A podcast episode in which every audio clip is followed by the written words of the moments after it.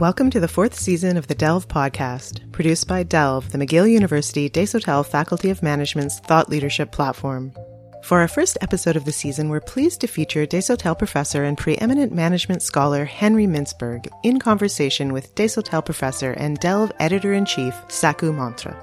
Expect to hear a wide ranging, critical conversation about management, leadership, and organizations today from business to governments to higher education. How has management thinking and research changed in the past 50 years, and where might it be headed in the near future? My name is Saku Mantere, and I'm a professor here at the Desautels Faculty of Management. I was brought up on Henry Mintzberg's work on strategy and organizations. When I was studying to be a scholar, I was struck by his idea of how strategies were really things that people did together in organizations. The strategies could emerge from collective learning and a lot of the formal models and consultant slides that we saw about strategy were really just the surface of a phenomenon that was much, much deeper. So I've had the possibility of becoming friends with Henry and, and, colleagues here at the faculty. And I've had the privilege of following his work opening up towards broader societal questions, the types of questions that are really timely and pressing, such as climate change, such as education, the political divide that we're seeing. And the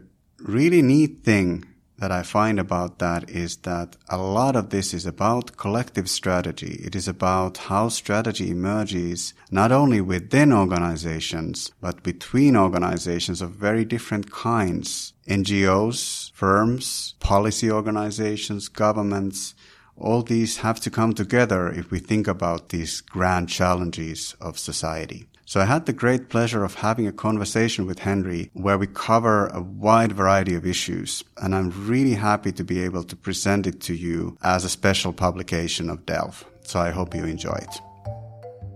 Henry, thanks for joining us. It's a pleasure, Saku. I'd like to begin with your PhD. So you did um, a PhD at MIT and you, you had a pretty big insight about leaders. What did leaders actually do? So can you tell us a little about how that unfolded? Not so much leaders, but managers. Mm-hmm. Uh, at least uh, that that was the term I used. The Nature uh, of Managerial Work, right? That was my first book. And it was a success right from the beginning. The head of NASA, James Webb, wanted to be studied and he approached some professors at MIT. They approached me because I was the only one who had a remote interest in management. Everybody else was interested in marketing, finance, operations. Uh, I said, oh, that's a crazy idea, you know, study one guy for a PhD at MIT. But anyway, I groped around for a thesis and came back months later and said, you know what, I'll do that. But uh, Webb was no longer available, so I observed five chief executives, three in business, uh, one in running a big school system, one running a major hospital, the other three in business. And I sat there and wrote down things that were patently obvious that nobody ever wrote down before, which were things like they get interrupted a lot and they like to get interrupted. They want to get interrupted. It's action oriented.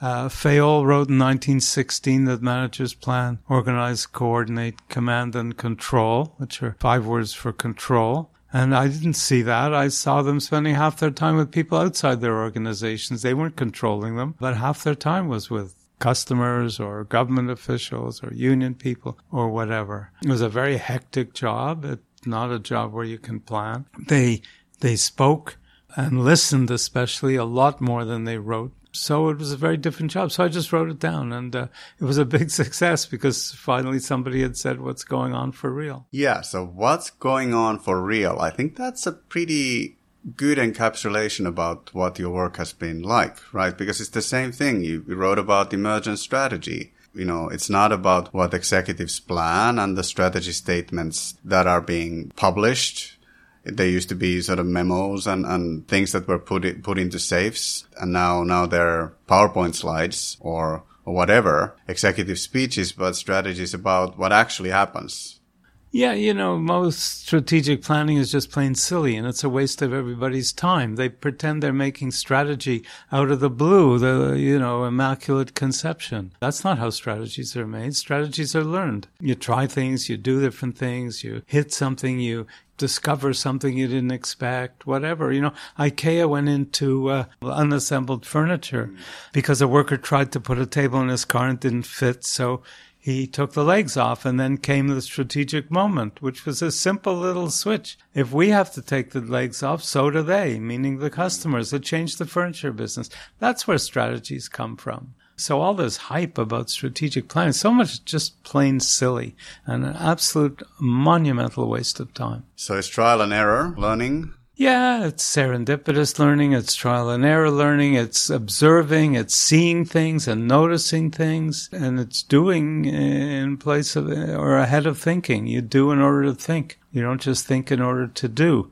And uh, this idea of disconnect that you sit in an office and invent these grand strategies is just not reality most of the time. And even if it does come out of such a meeting, it's because the people in that meeting have been, had their feet on the ground and have been watching what's going on. So did you know that Jeff Bezos, uh, the chief executive, well, he former chief executive but founder of Amazon, he actually quite extensively discussed one of your, your papers on decision making in in a shareholders letter yeah, a couple I of have years that letter. ago. I was really amazed by that. Yeah, but actually it is kind of funny because I think he may approach things somewhat similarly. So, you know, the whole Yeah. whole Amazon story has been about well, we can of course then discuss the role of Amazon in society, which we will do later, but sort of it's clearly been a very successful enterprise. And it seems that, that there's been a lot of trial and error, and a lot of learning, uh, lots of experimentation in that story. You know, and it's a quite an academic article. It was in Administrative Science Quarterly, which is the academic journal in management, and it's called The Structure of Unstructured Decision Processes. So, sure, it appealed to him. How about organizational structure then? Because it seems that you've, written the book on, I'm still going to call it leadership. I know that you don't like the distinction between leaders and managers, but sort of that's where the literature was. There was a huge industry of writing books about leadership. So Fayol and, and Barnard and, and many of these other classics, they didn't wrote, write about management. They wrote about leadership. And sort of that's what your, your work did. It revolutionized that literature. So I made the choice of calling it leadership. So you basically, what you did was you just went and saw what what people who we call leaders, the chief executives, what is it that they do. Then you continued by looking at the strategies that actually unfold, emergent strategies or realized strategies. But then you also wrote wrote a very important book on organizational structure. The structure in fives, as it used to be called. You know, um, Fayol in the first book referred to it as administration. Yeah, I'm not sure he used the word leader or manager. Although manager actually comes from French, it has something to do with holding horses. Horses, the management of horses, yeah. Yeah. The book on structure is my most successful book, and it was an attempt to synthesize the research. Uh, in a lot of uh, areas, we have tons of research, but nobody synthesizes it. Nobody pulls it together. So it's not useful for practitioners. So I called the original version of that book, which was called The Structuring of Organizations, I subtitled it a synthesis of the research. And then I did Structure in Fives as a shorter version of the same thing. Um, and that was, became my most successful book by far. And it's still being used. Somebody wrote to me recently. He's a high school teacher and he says, I've been using your book for like since 1980, God knows what, in high school. And, you know, can we please have a new edition? it's amusing, like 40 years later in high school of all things. Um, but in fact, I've been spending a lot of COVID, a lot of the COVID time in the last two, three years revising it and doing a new edition. It's called Understanding Organizations. Finally, exclamation point. The book opens by saying, how many organizations are you going to be, uh, are you involved with today? Is 10 an exaggeration? And then I opened by saying, well, you know, your breakfast was brought to you by farms and food stores and so on and so forth. You opened your email on an Apple or whatever it is. And I go through all, then you go to the bank during the day, you go to work and all that. And at the end, I say, I count 17. How many did I miss? And my point is, that we live in a world of organizations from the moment we're born in hospitals to the moment we're buried by funeral homes. We're all involved with organizations and yet we don't understand them and we mix them all up. So the book is a, is a revision to try and make it clearer, more accessible, and also extends some of the basic arguments. And it's built around four basic forms of organizations that I call personal, programmed, professional and project. And it really works well. Personal are like entrepreneurial companies where one person is very much autocratic regimes where one person's in charge. Programmed are the classic McDonald type bureaucracies. Everything is programmed. Everything is structured. Professional are hospitals, engineering departments, universities, where it's the skill of the professionals that's central, and project are project organizations, whether they're consulting firms or film companies or hockey teams. I, I actually use sports for all of them.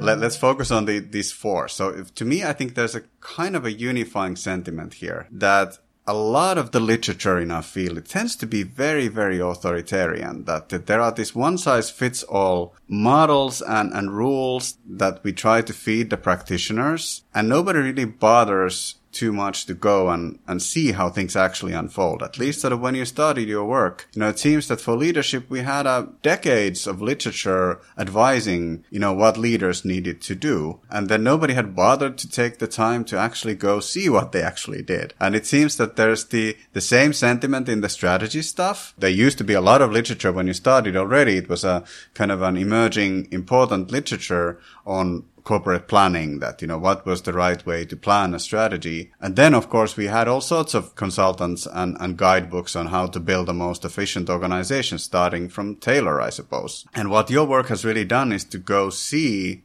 how things actually unfold, how they work. Exactly. No, no. I, I, it's all around learning in a way that it, that organizations learn their strategies. I think organizations also learn their structures, mm. in the sense that the immaculate conception of structure, somebody sitting in an office, uh, you know that this is what prime ministers and presidents do, particularly prime ministers. They sit there and they make their cabinet and it's all so convenient. And, and, and then they revise their cabinet, you know, they restructure their cabinet. So they take Joe and put him where Mary is and Mary where Sally is and Sally where yeah. Joe is. And, and it's all very easy. A few hours and you kind of move it all around. It's all done. Of course, it can create chaos. And, and, and why are these cabinets 15, 20 people?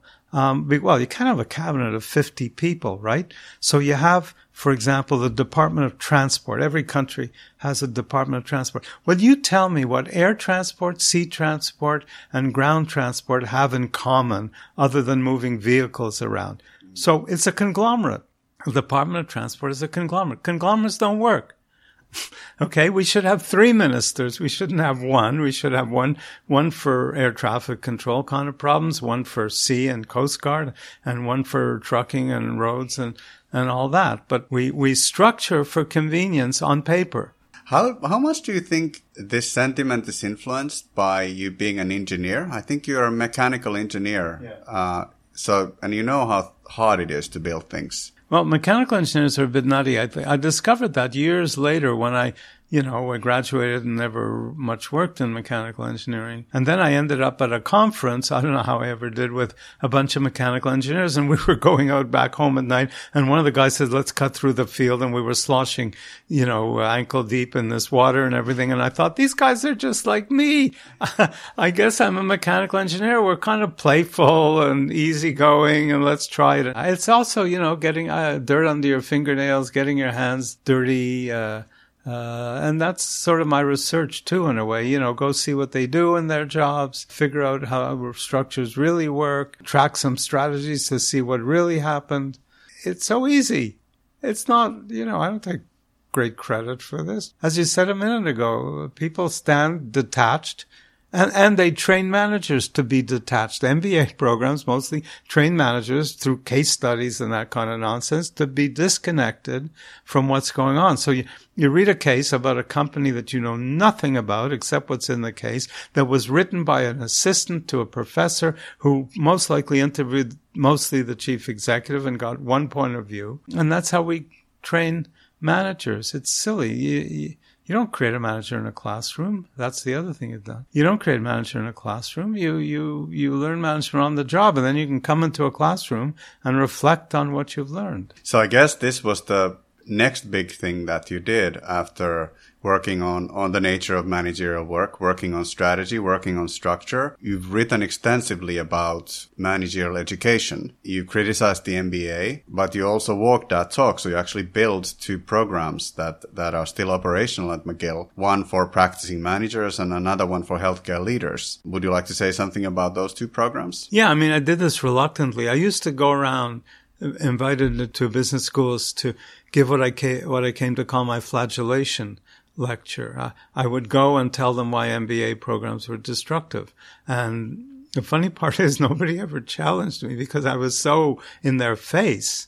Uh, and they knew, they knew that, that MBA programs are great for training finance, marketing, accounting, those kinds of things, but you don't create a manager in a classroom. And so eventually people started to say, all right, so you're a big critic. What are you doing about it? And I kind of say, you know, I'm an academic. I don't supposed to do anything about anything. I'm just supposed to criticize. Anyway, we eventually got embarrassed and we created the IMPM, the International Masters Program for Managers, impm.org. And it's now has its 24th class since 1996, I think.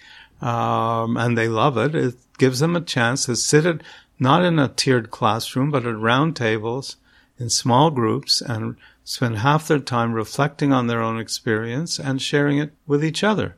Yeah, I remember teaching in, you know, one group and it, I was talking to them about organizational change and one of the students was the, I think the leader of the International Boy Scouts organization and then there was an Anglican oh. bishop in the, the group. Yeah, they're really practicing managers. Yeah, yeah, yeah. And they're from, exactly. The yeah. We love that kind of variety. In the healthcare program, imhl.org, in the healthcare program, we have people from all over the world in all aspects of healthcare, public health, surgery, you name it, everything, nurses, physiotherapists. And, and they find it incredibly revealing to spend all that time. They come for 11 days at a time, five times over a year and a half, and they do other stuff at work. And they find it incredibly revealing to be exposed to all these other people in their own field who they only meet casually usually.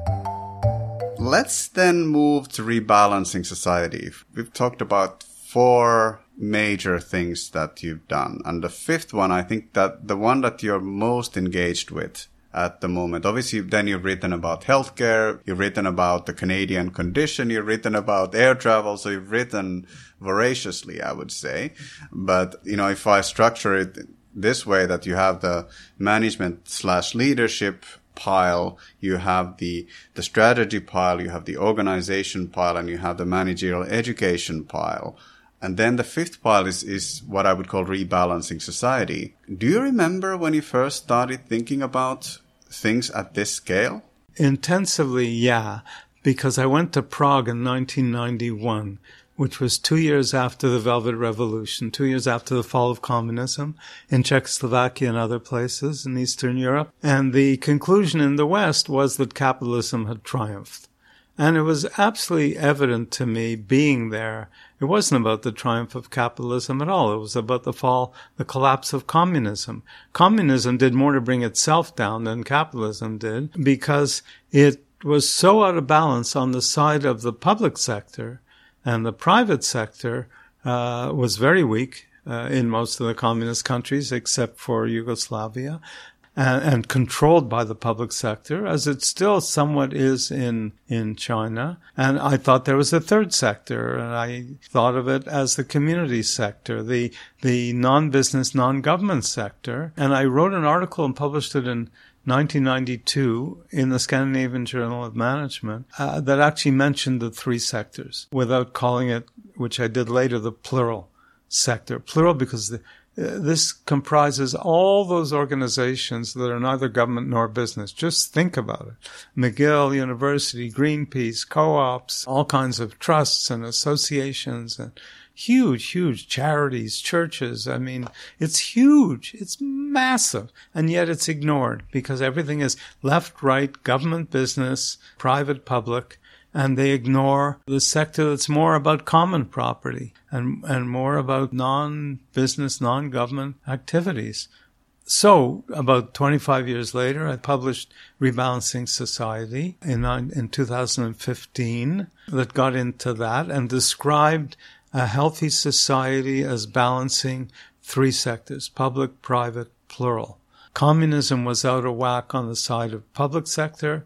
Uh, capitalism has since thrown America and, and, Britain and many other countries out of whack on the side of the private sector because of this mistaken belief that c- capitalism triumphed. Back then, in the 80s, the Western, the strong Western countries were balanced. But because they thought capitalism triumphed, it's been triumphing ever since, throwing America and Britain in particular, and many other countries, totally out of balance. And the populist governments that have arisen in reaction to capitalism are plural sector imbalance whether it's religion in Turkey or the poor in Venezuela. There are different communities that control the government and control the society. So it's a third way of being out of balance compared with Finland, Norway, Sweden, the the Scandinavian countries that are beautifully balanced. Canada's not bad. New Zealand is wonderfully well balanced. Uh, there are countries, but they're mostly smaller countries. Yeah, I was actually thinking about the National Rifle Association's influence in, in U.S. U.S. Yeah. politics. It's a know. plural sector organization. So is yeah. the Nazi Party. uh, they're, they're community associations. It's not all good, but a lot of it is. I'm kind of trying to draw a connection with what you said earlier that you know organizations tend to to require different ways of governance depending on what their purpose is. And and it seems that also the three sectors they're somehow different. Yeah. In fact it's important to not mix them up in terms of uh, of how they're managed. I personally prefer the other framework which is the personal program professional project as a way of talking about how organizations are governed and how they work. Okay. Uh, because the, the personal organizations are very centralized, controlled by an individual. The programmed organizations are controlled by rules and regulations and standards and planning and all that. The professional organizations are largely controlled by the professionals who are largely controlled by the professional associations. If you want to look for power in a hospital, look to the doctors. And if you look to the doctors, you better look to the medical associations because they determine the protocols and so on that um, that uh, guide their behavior. And in a project organization, which is truly creative, decentralized, that's where you get the most interesting kind of innovation that uh, Clay Christensen talks about. These are largely in project type organizations, very decentralized, uh, but very flexible, very organic organizations. So the creative ones are the project organizations and, and the personal ones if the chief is creative. Um, and the other two, professional and programmed, are are exploiting organizations, not exploring organizations. And I'm not using the word exploiting in a negative sense. They exploit existing technologies. It seems to me that the historical examples where we've seen a lot of plural organizations pop up, or they're not necessarily even organizations, they might be social movements that are not very organized. It yeah. depends on, but there's this, this curious flourishing that happens often in specific geographic sites. So I'm thinking of, say, artistic movements. We have, say, Vienna after the First World War, where, where there was a major cultural flourishing. Then we have the United States, which, which used to be, I, I, suppose in the 19th century, it used to be the land of, of opportunity and there was a lot of social activity. And I suppose, you know, when you have this frontier mentality that you have communities that need stuff done, then there are schools that are being founded and there's healthcare being organized and, you know, you organize a co-op store and, and, and these kinds of things. So do you see any commonality of, of when do we see the plural sector, perhaps in a positive sense? We did a little video of this. It's on my Mintzberg Minutes with, uh, actually that video of my channel on YouTube. And we did a video of the three sectors vis-a-vis a skating rink. And the message was as follows. The left foot And the right foot, government and business have to push you ahead in skating in balance and in parallel. So you, you, you can't skate on one leg. Society can't skate on one leg. You can't skate on government. You can't skate on business. You skate on government and business pushing together to move you forward, but you're up against the snow that's blocking you. And that's where the shovel comes in because the shovel or the machine clears the snow so the left foot and right foot can do their job. And the shovel is the plural sector. The plural sector opens the path so that government and business can do what they have to do what, what all these stories have in common, it seems to me, is, op- is that the plural sector opens the pathway. Okay. So in Vienna, I'm sure there was strong business and I'm sure there was strong government and all that, but it was community that opened the pathway and created the norms and the attitudes and the enthusiasm that sent these places forward. And you know, you mentioned places, but you didn't mention one for good reason, is Brazil. Most people don't realize that Brazil has one of the most vibrant plural sectors of any country in the world. When I hear of some really new, interesting idea, like um, in Brazil, there's a movement that seizes or plants themselves on unused farmland uh, and farm it. They farm it. They don't ask permission. Uh, it's being unused. It's owned by somebody. They go out and farm it. And in America, these people would be in jail. In Brazil, they're heroes. And, and Brazil has an incredibly vibrant plural sector. So when I hear the way Brazil dealt with HIV AIDS was spectacular and, and, and shocked the World Bank that thought it was out of control.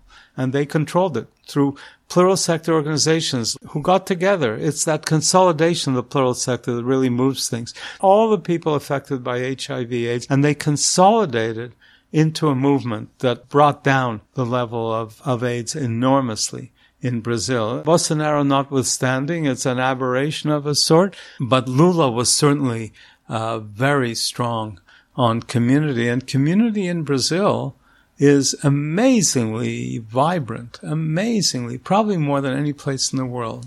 I'm hearing the same mechanical engineer spirit that, that sort of let's go and, and change the world. Let's go do things rather than, than distance ourselves. Let's go and shovel out the snow so that the, the structures can do their work.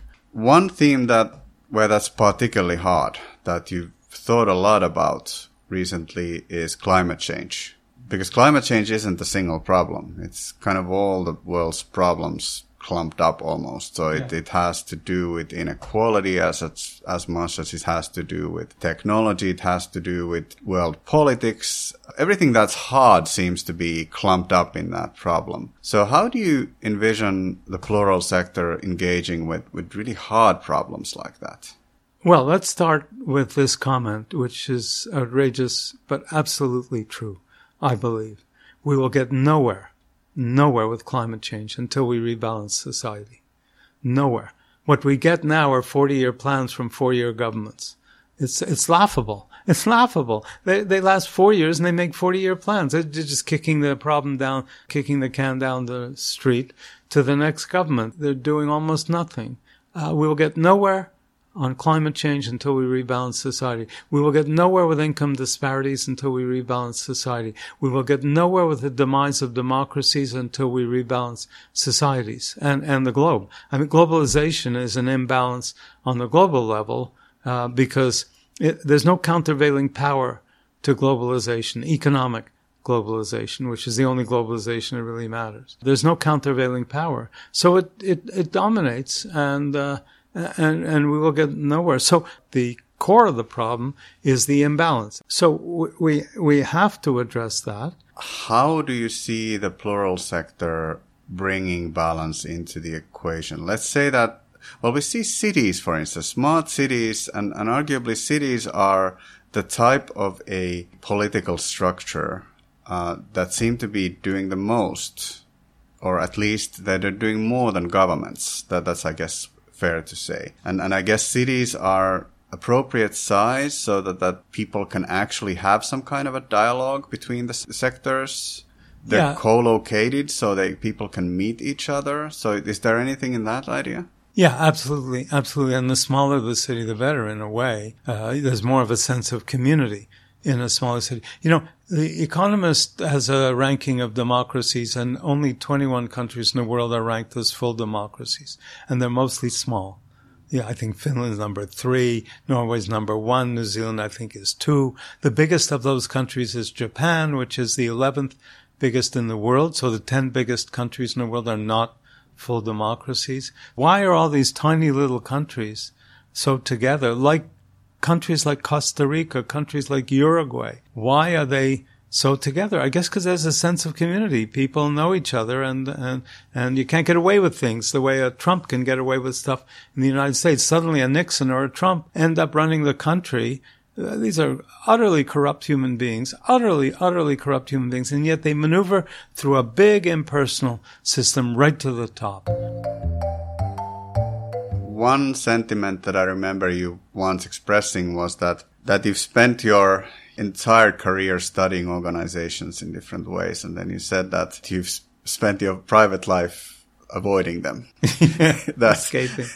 So in, in, in one sense, I guess, you know, there's something really exasperating also what happens in organizations when they, for instance, a firm has been created to deliver profits to its shareholders. That's what legislation defines it to be. And it seems that they are very, very hard to control sometimes. They, they have different roles in society, but we do know many examples where they've, they really crossed the line. But that, in some sense, it feels to me that it is often a, an organizational rather than a human problem that we're talking about. Maybe it's both, but sort of I think the organizational problem is, is perhaps more fascinating. So why is it that, that organizations are so hard to control? I think it's the imbalance problem again. Let's go back to patents, okay, and monopolies. We always had years ago telephone landline monopolies. We had electrical monopolies. We still have electrical.